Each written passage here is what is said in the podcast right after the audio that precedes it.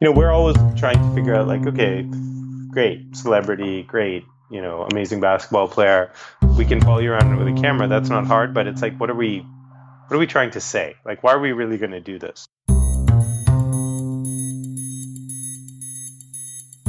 Hello, and welcome back to South Asian Stories, where we hear from South Asians around the world and uncover their identities, successes, failures, and most importantly, stories. I'm your host, Samir Desai. In this episode, I chat with Gotham Chopra. Gotham is a sports Emmy award winning director of Tom vs. Time, Kobe Bryant's Muse, and the sports Emmy nominated documentary series Shut Up and Dribble in partnership with NBA All Star LeBron James, SpringHill Entertainment, and Showtime Networks. Currently, Chopra directed Steph vs. the Game in partnership with NBA All Star Steph Curry and his company Unanimous, and is the second installment of the Versus series on Facebook. In addition to his film work, Gotham has directed several commercials, including Nike's 2016 Olympic campaign Road to Rio and the new documentary Margin of Victory for Under Armour that stars Steph Curry, Kelly O'Hara, and Anthony Joshua. Gotham is the creator of the Religion of Sports brand, which he founded together with NFL icons Tom Brady and Michael Strahan, and is a co executive producer of the series by the same name. Chopra has also launched his podcast Why Sports Matter, produced by Religion of Sports, airing on Cadence 13 Podcast Network. This conversation was amazing. We discuss how he got his start in sports and documentary storytelling through ESPN 30 for 30, Gotham's favorite sports moment of all time. Hint, he's a Boston fan as well as a Brady fan, and the creation of Religion of Sports brand and what's next for him. Again, this interview was amazing, really interesting, and I really, really hope you enjoy it. So, without further ado, Gotham Chopra. Gotham, welcome to South Asian Stories. We're super excited to have you on. Thank you so much. I'm I'm really thrilled to be here as we were talking a little bit before, I'm a huge fan of your work. I've seen Tom versus Time. I've seen Steph versus the Game, and you know, being South Asian and seeing you do so many great things like this, it's it's really really inspiring. We're just we're just excited to hear your story. Yeah, well, I'm I'm excited to share it. You know, I I really love what I do, and so, but it's always nice to hear when other people are reacting to it, seeing it. Um, that's great affirmation. So yeah, I'm excited to to talk about it all. Yeah. So let's start a little bit at the beginning. Um, can you talk to us uh, about your childhood and where you grew up and tell us that side of your life? Sure. Um, so, you know, I grew up in Boston, Massachusetts, where I was born. I'm first generation American. So, uh, you know, my, I'm the first person in my family to be born outside of South Asia. Uh, my parents were immigrants, probably in the early 70s originally to New Jersey, but then migrated to Boston, which is yeah where I was born, and and that's really where I grew up, pretty much right up until I went to college, and so all my formative years, and it's where I definitely developed my, you know, my Boston obsession, sports obsession. Um, you know, I always like looking back now, realize like sports, I think, and becoming a you know Patriots and Celtics, Red Sox, Bruins fan was was essentially cultural assimilation for me. It was becoming Ameri- becoming American because no one in my family, you know, knew anything about any of those teams, um, and so it's really like where I formed my Americanness. Yeah, same. I uh, one of my earliest memories is my brother and I watching the Cowboys games with my dad and we not really understanding what was happening, but just remember how the feeling of it was just so exciting to watch the game and my dad getting excited and you know, I felt like I could have something to talk about with my friends, which was really cool. Was that a similar experience for you? I mean, except for the part about my dad. Like, I mean, to this day, I don't think my dad really kind of knows the difference between football and baseball. Like, he wouldn't, you know, be able to tell whether Tom Brady or, you know, um, or uh, David Ortiz, like what team they're playing on, etc. Um, you know, I, it's interesting. So the the feeling of like falling in love with sports very similar to what you described sort of becoming part of something bigger than yourself and maybe not even understanding the rules necessarily when you're a kid but just being excited by it but i'm not sure where like it didn't come i didn't have older siblings who were into it. I didn't have cousins who were into it. I didn't have. I was into it, and in a way, like this, I feel like if you talk to people I grew up with, and and my co- younger cousins especially, or even like my aunts and uncles, like I was the one who started it for our whole, whole community. And like to this day like all my uncles especially are now huge like fans for years. But in some ways i feel like i was i was the catalyst for our whole south asian community. You showed them the way apparently. Yeah. Yeah. That's great. And then so you went to columbia as i understand. Where did you start your work into understanding, hey, I'm interested in storytelling. I really like sports. Was it at that point did you decide I wanted to combine those two interests or why did that happen? No, I mean, I was always a sports fan, you know, and I mean, I was a sort of athlete in high school, but, you know, never really went much beyond that. um, so I always like had a sort of personal passion for sports, but it was, it was, you know, fun. And then, in college, um, you know, college for me was a bunch of different things, and I studied a lot of different things. And one of the great things about Columbia is you have the core curriculum the first two years, but then the last two years you kind of can do whatever you want. And I very much did, so I kept on switching majors and doing that whole thing. Ended up sort of graduating without any major, but three, you know, at Columbia they're called concentrations um, so I knew I loved storytelling, English, religion, film were like my three areas of concentration. And then when I graduated, um, like my first real job out of college was uh, at a place called Channel One. Mm-hmm. Channel One uh, no longer exists, but it was an in-class news network um, all over the country. So it's a news network that broadcasts pretty much for you know American high school students. And I got this amazing opportunity to basically be a reporter and and most of the stuff I did was foreign correspondence. I was traveling all over the world to a lot of actually conflict areas. So, you know, Chechnya and Afghanistan and Pakistan and Colombia and Iran, Iraq, all these places. And it was really like at a really interesting time, both obviously in terms of what was going on in the world. It was sort of 2000, 2001, that time, but also, um, but also like a really interesting time in terms of technology. So the movement from traditional like video to digital video was happening, mm-hmm. cameras, etc. And so that's where I really got my first. You know, I was an on-air in front of the camera reporter, but everything started to change, and it's like, no, you have to carry the camera. You have to like also sort of be behind the camera at the same time. I mean, now we've that's that's just the world we live in. But I was there like kind of at the beginning of that, and that's kind of where I really learned that form of storytelling, I guess, uh, like documentary storytelling. And then I would say it was a couple years later where like sports sort of came back more from just like a personal obsession to like, oh, there's a there's an industry now, and I I credit like thirty for thirty, you know that that franchise, that ESPN brand that really kind of made the world of sports storytelling, like sports documentaries, it elevated it. It wasn't just like for sports fans. It was now like, right. oh no, this is real storytelling, real documentaries, like legit filmmakers, great filmmakers are coming in and telling these stories. And uh, that's kind of probably later, 2006, 2007, where I started to really like immerse myself in that. And how did you, when you started to immerse yourself for that, what was your first big break? Like, how did you, as someone, you know, who, who's listening, they're probably like, wow, he's done all these very different experiences, but was it a certain person you talked to or connection that you had that got you your first big break into producing your first big documentary?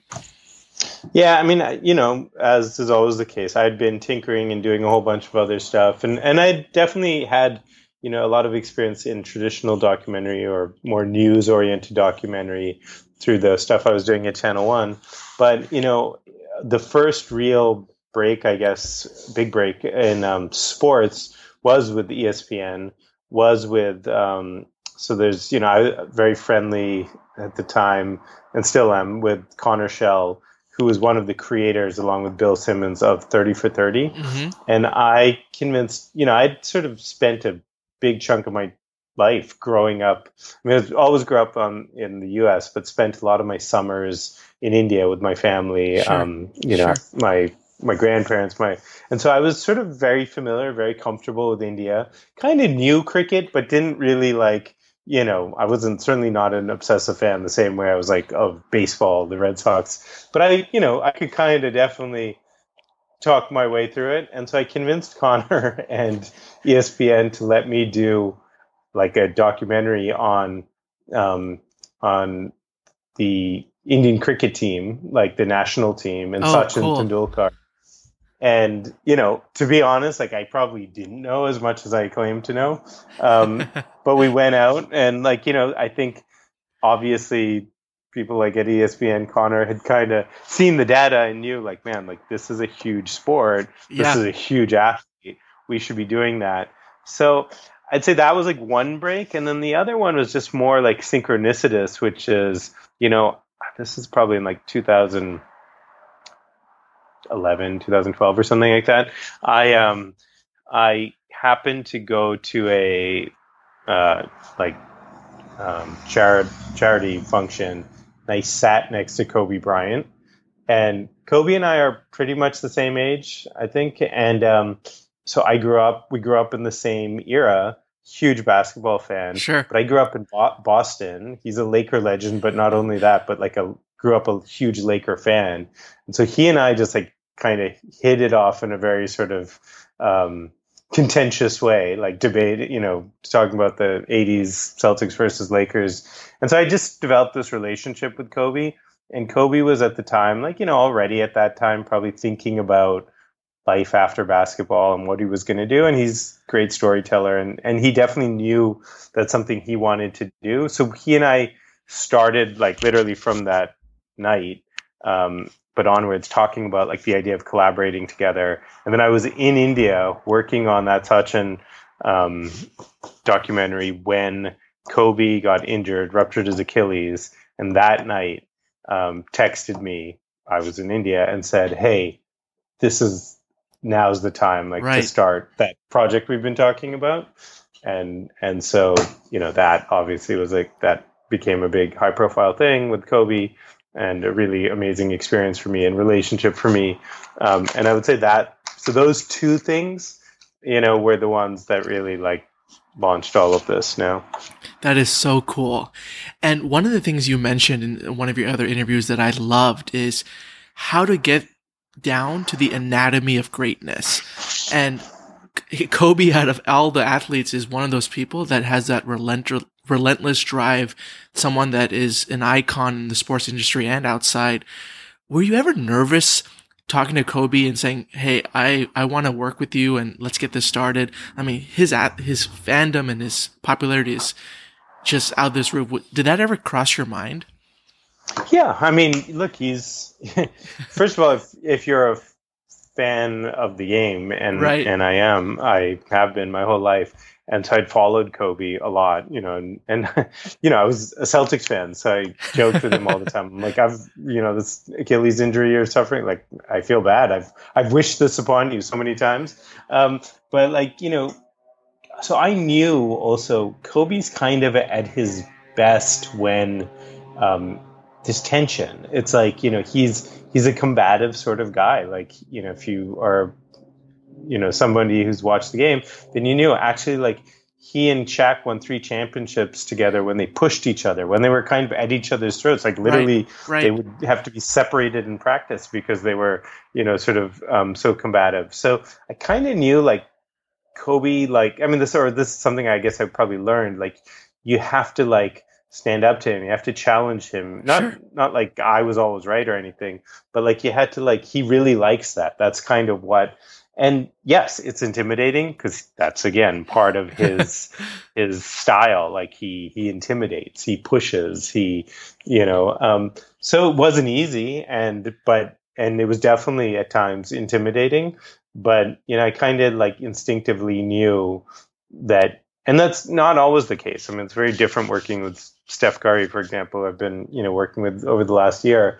Just different guy, sure, um, sure, different style. but yeah, Kobe is, you know, like every conversation is kind of, I mean, eventually, you know, you build a relationship and a friendship and a trust and stuff like that. But he's still like, you know, even towards the end of that project, you know, after we had been working on or working together for over a year, there were disagreements and he's not one to back down. but by that time, I had also learned, like, you know, I can't back down.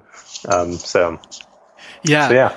And, um, speaking of not backing down and how involved he is in the process, um, I, I, read a story that he offered to put you up in a house in Newport to be closer for the post production on Muse. Is that true? Is that uh, is that how uh, he, he, he didn't operated? he didn't offer. He didn't offer. He demanded. oh, he um, demanded. yeah, he was like, "Listen, so you know that project kind of had different iterations. In the first iteration of it, you know, while he was playing because he had come back that season uh, was somewhat traditional, I would say, just in terms of like the process. But then he got hurt again. Mm-hmm. He had this, you know, he wasn't going to go back. The diagnosis was like he had to basically sit out the rest of the season. And at that point, he kind of needed something to fill that void for him. And this project, uh, or that project, the Muse project, became that. And so he became a lot more involved and he wanted to do a lot more interviews, which was amazing. But yeah, he wanted to be a lot more involved in the in the creation. Which you know, look, that's a double edged sword. On the one hand, it's what you want. These things are at their best when they are authentic and the real partnerships between you know the filmmaker, the the creative team, and the subject. Like you know, I always look at like that was you know aired on Showtime. I was like I don't work for Showtime. I don't work for Facebook or ESPN. I work with Kobe or Steph or Tom Brady or whatever. Right. And uh, right. so that's you know that was the real deal. Kobe was like, "Cool, come. My life is in Newport. Of course, my life was in Los Angeles. You know, uh, my wife, my son, and everything. So I commuted, and one of my creative colleagues, partners, who whose lifestyle could accommodate that at that point in his life did move down and was based in Newport. Um, and and yeah, we built like a edit facility literally in Kobe's office, and we would be there till two three in the morning, and he would be there too. Um, and it was amazing. I mean, it was it was awesome for the most part. Like you know, again, going back to there were creative differences and disagreements, and we would be kind of battling it out at two, three in the morning. But when you sort of like step back or took a step back and like, wow, I'm, I'm in an edit room at three in the morning arguing with Kobe Bryant. Yeah, what is my life? life? It's pretty awesome, you know? So. Man, that is incredible. And one of the things I love, Gotham, about your interviews and uh, and also about how you do your uh, uh, document documentaries is how intimate you are with the the guest, whether it's Tom Brady or Steph Curry or Kobe. You know, you talked about it being four or five people in in the room, and just that's about it. Do you think that contributes to how well and how close you get to the athlete and telling their story? Yeah, for sure. I mean, look, it's we're asking questions about you know their lives on and off the court and their relationships and stuff like that. And and it's just natural that you know the fewer people the more trusted and familiar people in that room you're going to get more honest and and like you said intimate answers. And so i think that's you know that's by design. Mm-hmm. and i will always be willing to sacrifice a little in terms of cinema and you know spectacle and beauty shots for that more raw and intimate honesty. Um, that's just sort of like I think creatively where I and my team tends to trend. And so we definitely try to keep it tight. And I just feel a lot more like even me, like, you know, I, have I've done obviously bigger stuff and I've done commercial stuff and like, um, you know, with brands and stuff. And I'm always like, when you walk onto a set and there's like 30 40 50 people and there's you know catering and trailers you're like wow like but it, it's amazing but it definitely is harder to create that intimate atmosphere totally totally. uh, in that environment. Do you feel that um like once you got the final product and you saw it on Showtime for Muse, what was that feeling like for you? Did it feel like a sense of accomplishment? Did it feel like relief? Were you excited about the end product? What was that like? Well, I think you know by the time you get to that stage, you're kind of just exhausted, and you've seen it a thousand times. It's, I mean, yeah, you're seeing it in a, I guess, a different setting at a premiere or something like that.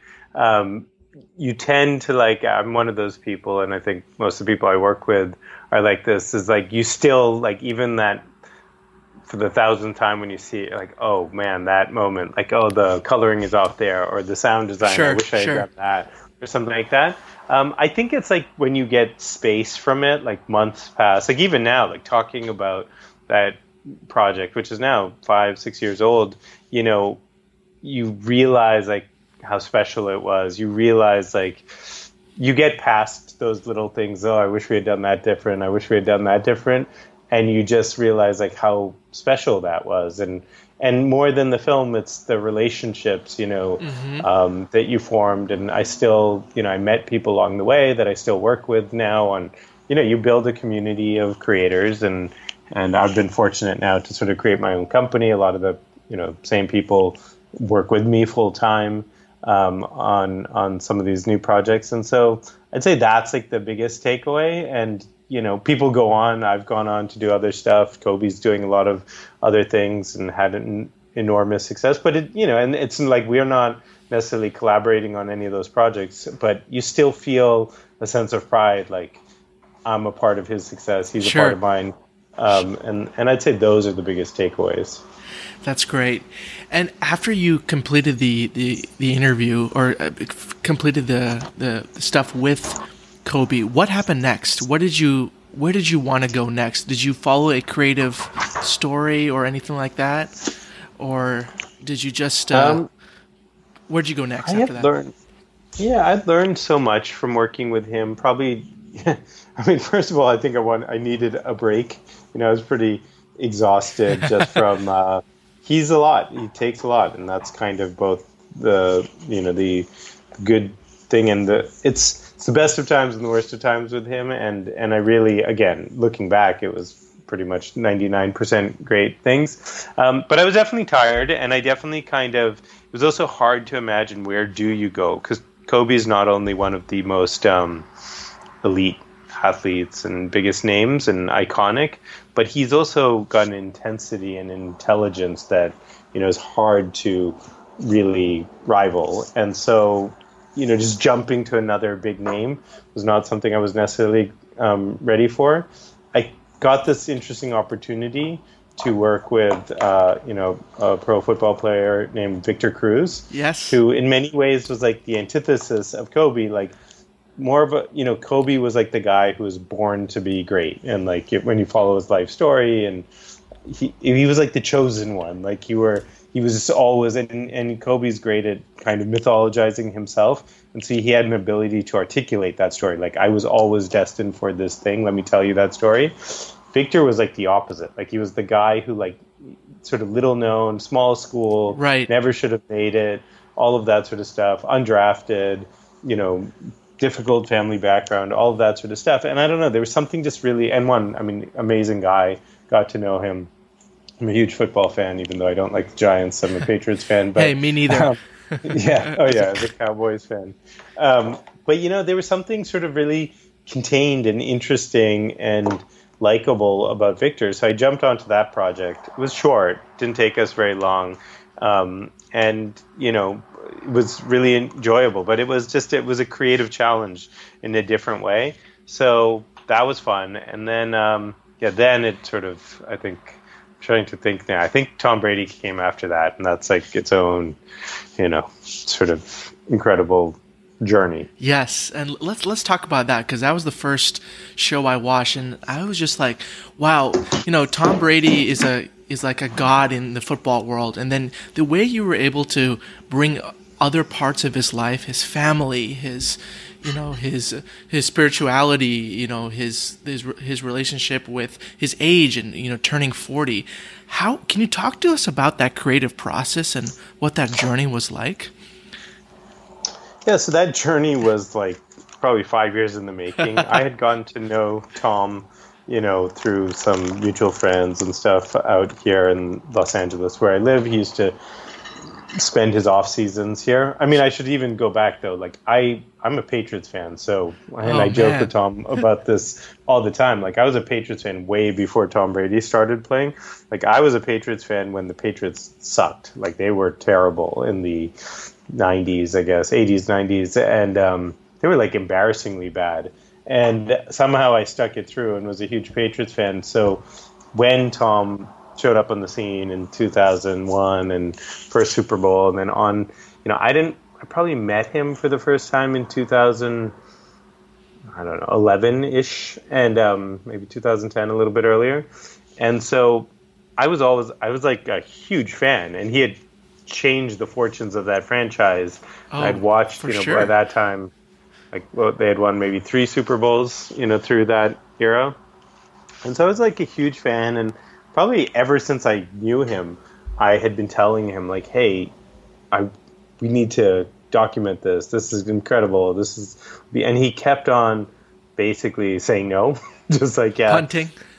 yeah, not interested, not the right time, focused on football, blah blah blah. Like so, it wasn't until you know that that uh, I guess would be 2017 um, that he kind of finally said, "Okay, you know what? Turning 40, there was a lot of noise around that." I and you know he had definitely he pretty radically changed the way in which he was training. You know, his injury, the the Achilles, uh, he had torn his ACL back in 2008, um, 2009 or something. That had changed him. That had changed the way he approached his training, and not just his physical training, but just the way in which he, I think, um, his relationship with with football. Um, and then there were a lot of other things like off the field that changed him from, you know, birth of his son Jack to getting married to Gisele and all that sort of stuff, more kids, etc. So it was just like, you know, and again, like what I found over time is, you know, it's it's relationships. So I kind of needed those, and Tom probably needed those, like couple years of like me badgering him, but also building a trust and a relationship Sure. and and so Right. that project you know came when it came but it was really a function of years worth of us kind of talking about sports i mean you know as a fan i could talk about patriots you know like he had a very different perspective on it but like you know i could talk my way through football for sure.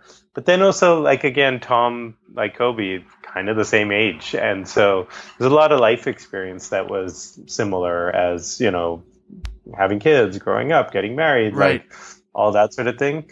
And so yeah he and i formed a relationship and then that project came along when it did. And and again started as one thing which was going to be short and fun and about him turning 40 and i spent a lot of time with him during the off season that off season just like looking at his his physical training. But i you know as a documentarian you know your job is to observe.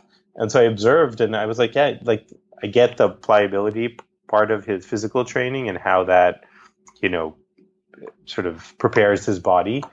But i also observed like all these other things that he was doing and that he was thinking about hmm and that I felt like were a part of his success. And so in a way, I kind of pitched it back to him and said, "Hey, we've set up this sort of challenge. Like, can you do this at 40? I want to like track the answer and I want to track the journey." And at that point, again, mostly just comfort, trust, relationship, he was willing to do it. So we kept going. Man, that is so cool. And I, I the other thing I love about it is at the end of it, you know, it's kind of like, what's next for Tom? Like, you know, you know, the story's not over because, you know, he's playing at such a high level. How did you find that, okay, this is like, one of the things you, you talked about is you, uh, the scarcity of the, the, uh, the show. Like, you're not going for season two or season three. Did you feel good about where you ended the story or ended the documentary?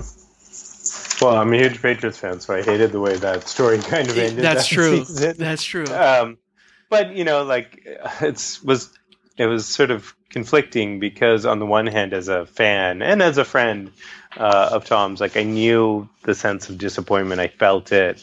I knew how important it was to him. I mean, as a fan, I knew how important it was to me and other fans. But as a storyteller, and also kind of as a friend, like you know, and and Tom will be the first person to tell you it's like the losses. You remember the losses way more than you do as an athlete, as yeah. uh, than you do the wins. The scar so tissue. A, yeah. So as a storyteller, it was like, man, this loss might be better for us, you know, like in terms of the ending of that series. Right. Just in terms of like, I, and I re- you really feel it in that last episode with him. Like he's at a loss for words. It's super quiet, but then he started to get reflective and stuff like that. And in a way, I think it gave him the fuel he needed, and, and certainly it you know played itself out on the field the next year. And for and, sure, you know, I've been I've been kind of with Tom, and you know, Tom's really good friend now, and also a partner in the company, you know, Religion of Sports that uh, I have. Like he's he's one of the co-founders with me, so I'm very close to him, and I could tell like what that, frankly, like how that helped him the next year. And I believe, and I think Tom probably believes, had he not lost in 2017 against the Eagles, there's no way um, would have won the next year against the right. Rams uh, or just been back in that game. Uh, right. I think it really gave him a purpose to. He's at a point now in his career, obviously, where it's like his legacy is cemented. He doesn't need to do this. He needs to have a reason year to year. Right. And and I think it's more than just like proving the de- he likes he likes to win, you know, and and you know unless he believes or really has a strong need to or yeah, strong will to win, I think that will be the thing that will determine when he finishes. Not like can he or can he do it physically. I, I mean, there's no reason to doubt that he can't just keep doing it physically, um, based on everything we're seeing. Yeah, for sure. And then Gotham, how did you go from that to talking about an athlete in a completely different vein, completely different sport, um, with Steph Curry? Can you tell us about that story? Sure. Well, you know, in between those projects was another really cool one with LeBron, um, oh, Shut Up and Dribble. Yes. Very different. Very, very different. You know, not necessarily about LeBron, but really co-conceived by LeBron. And he's a very different type of athlete just in terms of his cultural, political, social resonance and, and activism in a way. Right. Um, so that was a really fun project that kind of like was right in and almost like simultaneous with um, the Tom one. Um, but Steph, you know, basically came about as you know we so the Brady thing was wildly successful on Facebook Watch, and you know Facebook in the wake of that wanted to do more and really turn this um, franchise that we had created versus into something more long term and like an anthology type of mm-hmm, format and mm-hmm. franchise. Mm-hmm. And you know, with Tom, you're sort of starting at the top of the food chain just in terms of like elite athletes, etc. So you know, as you look around the landscape, like okay, if that's like the the bar, right? It's actually kind of pretty short list, and you know, Steph was on that list because of you know not only everything he's accomplished, but kind of who he is, his you know iconography, I guess, his family. I mean, I sort of look at Steph and got to know Dell, his his dad, and even his brother Seth. Like they're the first family of basketball, mm-hmm. um, and and so there was a cool story to be told. And Steph, you know, a large part of that is also like how they how we choose those is like who's on the Facebook platform, who's on Instagram, who's got a presence, who's got a active fan community, and who. Um, and so he's all of the above, as is actually his wife Ayesha, um, and so that became that's kind of how he became part of the conversation. Then I again got to know him and figure out like, you know, we're always trying to figure out like, okay, great celebrity, great, you know, amazing basketball player. We can follow you around with a camera. That's not hard, but it's like, what are we? What are we trying to say? Like, why are we really going to do this? Yeah. We're going to spend a year. If I'm going to spend a year, if Steph's going to spend a year, we're going to be in, in each other's lives. You know, what do we want to say? Because I don't think any of us want to or need to create a reality show version of this thing. So like what's the underlying motive? What's the point of view? And and why are we doing this? And uh so how did you develop what point of view or what the epicenter of the story was for Steph? It's getting to know the person. I mean, mm-hmm. like with Tom, it was pretty obvious. Like it was aging. It was, you know, this idea of defying conventions. I think with Steph, you know, who's at a very different stage of his life, of his career, it was um, it was understanding him, understanding his values, understanding you know how big a part of his success his family is and his faith is. And so faith sort of became, I would say, the epicenter of that, just from a theme perspective. um, and I could tell like that was important. He had a lot to sort of he kind of wanted to explain his faith because I think there's somewhat of a misconception around it. Like, um, and so that sort of became the theme. But then, like the storytelling, kind of like with Tom, is like, okay, well now we get like what we want to talk about, but how are we going to talk about? It? How are we going to make this last across six episodes? And that's just where I and my my I got an amazing team.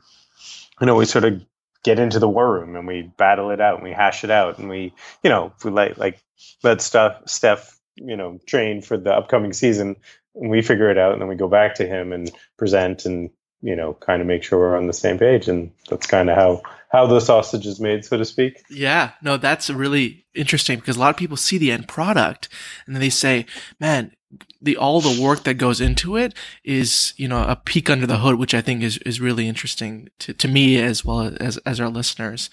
Um, I want to spend some time talking to you about relationships.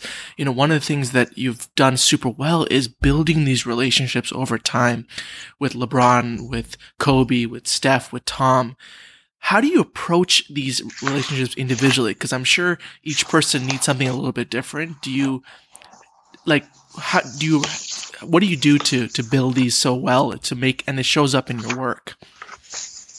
Um i think i mean you listen uh first of all like it's about um understanding who that person is, treating them as an individual. Look, you bring your experience, and certainly in sports, you know, you learn a lot, and there's a lot of similarities, obviously, between elite athletes in terms of like how they physically prepare, how they mentally prepare, how they manage their lives, and all of that sort of stuff. So you certainly bring that with you. But then, you know, as it's like with any relationship, is you to get to know them and you get to know their families and you get to know what's important to them and and you know what their fears are. So it's it's just it's time and it's you know relationship and it's trust. And look i've been lucky obviously you know not just because of i think it's like the family i come from it's the and what that has exposed me to over time and now it's like this this um track record of of work. And you know i was joke like starting in some ways at least in this genre of like working with athletes with kobe um, you know, Kobe has a reputation and a well earned reputation for being tough and like, you know, being um, super smart and hard to hard to work with, but I don't mean that in a critical way. Challenging, uh, probably a better, you know, way to describe it. And I think because we did that, because we had yeah. success together, that that gave people a sort of confidence that like, oh man, if you could do that with Kobe and Kobe could trust you, then I can, and and certainly that just be it, it's sort of self fulfilling as long as you get it right. Right. You know, same thing with Tom because and then you get access into their wor- worlds, and you know Tom. It's not just Tom. It's Gisele It's like it's and so it's but it's also being very very conscious of that and being very protective of it in a sense like you know i think i said earlier like um i look at it as like i'm tom and, and gisele's partner in when we start working on a project or Steph and Ayesha or Kobe or whatever.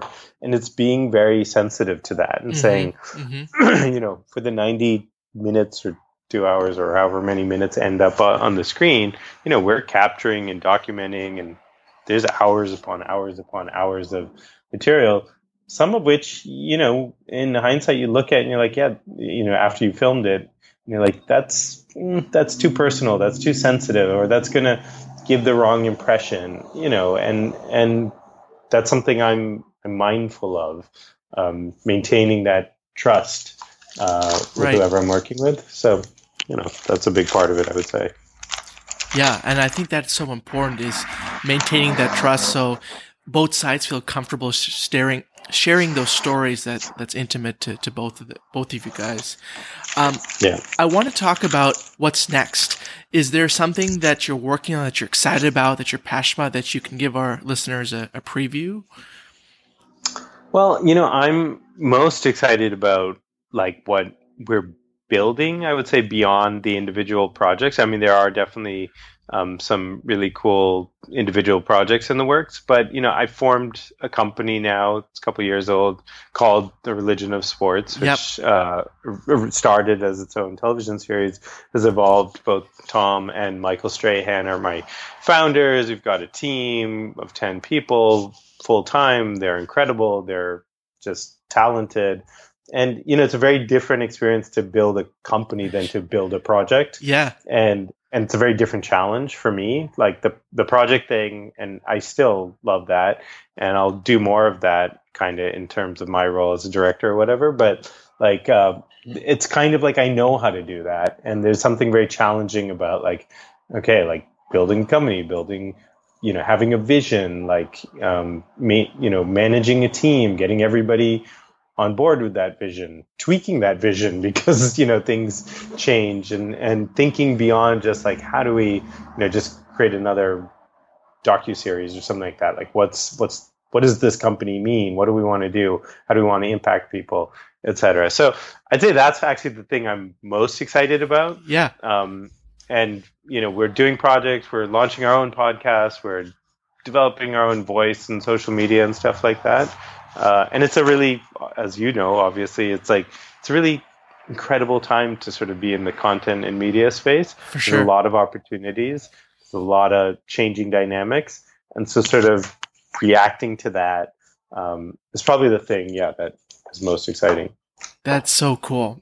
Uh, and I think um, putting on a different hat and like building a company is probably a, as you said, a new skill set, but probably scary at moments. Like going back to your first, uh, you know, experience with Kobe, you're intimidated. This could be intimidating to anyone to to start their own company. Have you found things that have worked well for you, or things that you know would you would you need to get better at? Yeah. Well, I think you always like get want to get better at at things. I mean, look, I I bring a lot of the experience, I guess, that I've had um, working with athletes. It goes back to listening. You know, sure. at the end of the day, it's every companies are made up of people, and you know, people have families, people have you know aspirations, people have fears, and so it's like listening to that and understanding how do we all, you know, get get aligned on a vision, and then um, hold each other accountable and move things forward. But yeah, it's intimidating in the sense of like, you know, you do bring on people, and when you bring on people, you're you're bringing on everything along with that. You're bringing on their families, right? And, and so, you know, that that comes with a lot of responsibility. I take that pretty seriously, and that's its own type of pressure. Um, and in some ways, like it's a way bigger pressure than you know getting the shot wrong, or I don't know, like you know, um, getting the story a little bit wrong. Right. right. Um, but but it's also it's exciting. We're building something together, and we're building something that's bigger than any one project or any one individual. And and I think that's you know when it's working, that's what's most exciting about it. For sure, for sure. Cool. Um, now we're at the last part of the interview. I'd love to move to our rapid fire questions, and these are questions that we've asked all our guests, but we want to hear your amazing answers. My first question, Gotham, and this is a, a personal question. I want to hear, do you have an all-time favorite sports moment? One that gives you chills that you can describe for us? I mean, you know, I'm a Boston fan, and so it's funny. Like, uh, uh, my entire childhood in some ways was a frustration, loss, like, you know, terrible, traumatic losses of the Red Sox and and Celtics. Uh, Patriots were, like I said earlier, embarrassing. And yet, I'd say the latter half of my life so far has been incredible success. Incredible. Like, just as a sports fan.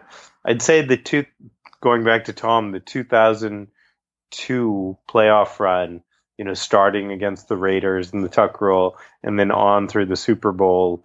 Um, that is one you're beating the Rams. Just like, just awesome. I mean, it's like as a fan, the first real championship that I think I witnessed after like decades of frustration. You're like, yes, then, finally. yeah, and then the other one has to be the Red Sox in 2000.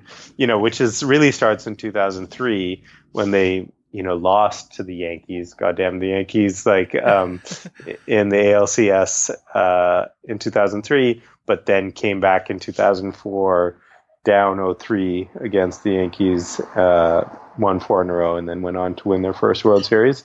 So those are probably the two biggest, as a fan for me, moments. That's awesome. Those are iconic moments that you probably yeah. will never forget. no, um, definitely not. My second question is this: um, you know, being South Asian American, you know, the reason why I started this podcast is to hear stories from people like you who are doing things off the beaten path. Has your identity played with anything that you've done in your work, or has being South Asian been something that's been important to you to to be a, a part of your work or your life? Um, yeah, I think. Well, you know, my South Asianness is first and foremost tied it into my family, and um, you know, my upbringing, my my background. You know, I I think that everything I do and religion of sports, like the whole mission of the company, and then just like these individual relationships that I build with you know a lot of the subjects, is stems from my family background, specifically my father, and just like the work he's done. Um, just kind of but you know, I guess what I'm trying to say is like my father has largely been, you know, one of the pioneers, I, I would say, in the West in terms of bringing um, South Asian philosophy sure. and and lifestyle. And I think I've sort of like integrated that into my work. And I think now, you know, when I like so many of the athletes I work with are talking about things like, you know, mindfulness, which is sort of like the tr- trendy anglicized word for meditation. Right. And, you know, they're they're practicing things like yoga. Um, and so like I yeah, I think like my and these are things that I'm genuinely interested in, not just because I'm South Asian, but because they've been a part of, you know, my life, my lifestyle, my family background, etc., my cultural background. And uh, you know, it's I'd say actually the unifying theme in a lot of the work we do is about human potential and and how are you the best version of yourself? And these are themes that have you know been at the heart of like eastern traditions for south asian traditions for you know millennia. Absolutely. Um, the third question i have is is there a movie or book that has had the most impact on you that you can recall? Um, i mean i think like in my field. Um, you know, Senna, like great sports documentary about uh, the Brazilian race car driver from the 70s. Um, Senna, like amazing. Actually, uh, directed by a South Asian uh, whose name, shoot, I'm forgetting right now. Um, God, what's his name? I'm going to Google it right now. Um, but that's an amazing documentary and uh, something I would yeah, has had incredible influence on me. Um, but you know, I also like, I'd say that's one of the ones that really like stands out. But mm-hmm. um, Asif Kapadia is his name. Um, Asif is an amazing filmmaker. but you know, I kind of like, I don't know, I saw Free Solo, of course, like everyone else last year, and I was just like inspired by that. And um, you know the OJ documentary a couple years ago on ESPN, just in terms of like its you know cultural resonance and social resonance. Um, that so I, I, you know, I have my own I guess selection of of stuff, but I'm always like looking for the next thing to get inspired. Yeah, by. Yeah, sure, sure. It's a process, right? As new things come up, yeah. they inspire different things about you. Um, Cool. And this is a, a pretty tactical question, but I, I know a lot of our listeners would love to hear this is if someone is interested in making documentaries who are who's interested in filmmaking but who is south asian who has to deal with you know the so many cultural things that we have to deal with as parents and and, and society of like pushing you to one way or another what advice would you give them and why well look first and foremost i would say like do it. You don't really need permission anymore. I mean, everybody's holding a camera in their hands, you know, uh, with their phones. Um, story, you know, there's no, there's not the same barriers to entry there were a decade ago or two sure. decades ago. Right. You can shoot it, you can put it online, you know, on YouTube or Facebook or wherever, and um, you can you can do it. You don't need permission to do it, and I think that's first and foremost the thing. And and you know, use that sort of those cultural barriers and those stereotypes as your fuel, like mm-hmm. um, to to break those conventions. I mean, great storytelling requires tension, and so you know if you have that in your life already because your parents or your you know your community expects you to do one thing, but you want to do something else, I would sort of use that as your fuel. Um, and then I think like you know the first thing I or anyone else, I guess you know that um, when people come to work with us and or you know want to work with us, we say, hey, can I see your stuff? And so you know that's that's like I said, there's no barrier to entry. And I'm not looking to be like, oh wow, like that drone shot or that you know so beautiful or like how big this production is. I'm looking for a storytelling characters, conflicts, you know, intimacy, access, that sort of thing. Not really looking to like for a you know huge production, just like looking for a good story. That's awesome. And I totally agree with you on the accessibility is like, you know, I started this podcast and I have just a computer, a microphone and Skype, right? Versus 10 years ago, you need all this equipment. And yeah, it's so, it's been very uh, illuminating to be able to create content and, and, and talk to great people like you just through um, technology. So I'm, I'm all in on that as well.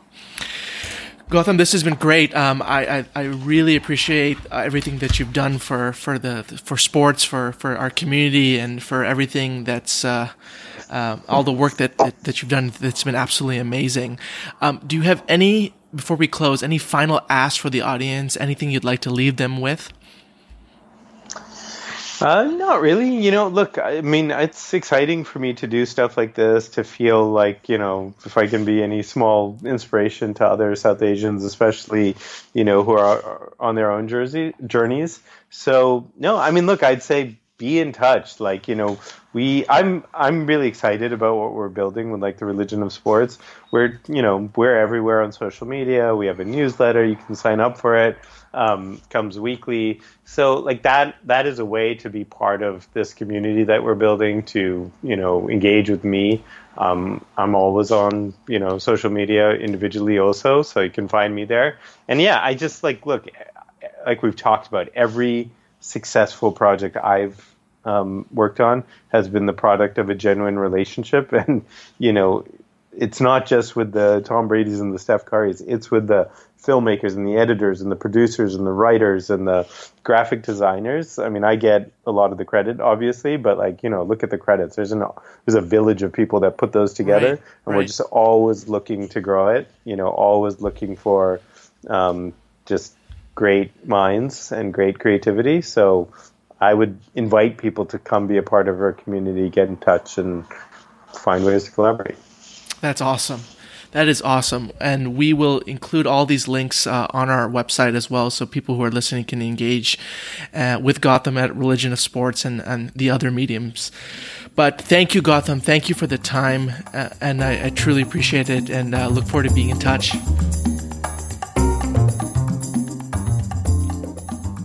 Hey guys, it's Samir again. If you'd like to hear more amazing stories on South Asians around the world, please check out SouthAsianStoriesPodcast.com and subscribe to our email list. That's SouthAsianStoriesPodcast.com. Thanks a lot, and see you next time.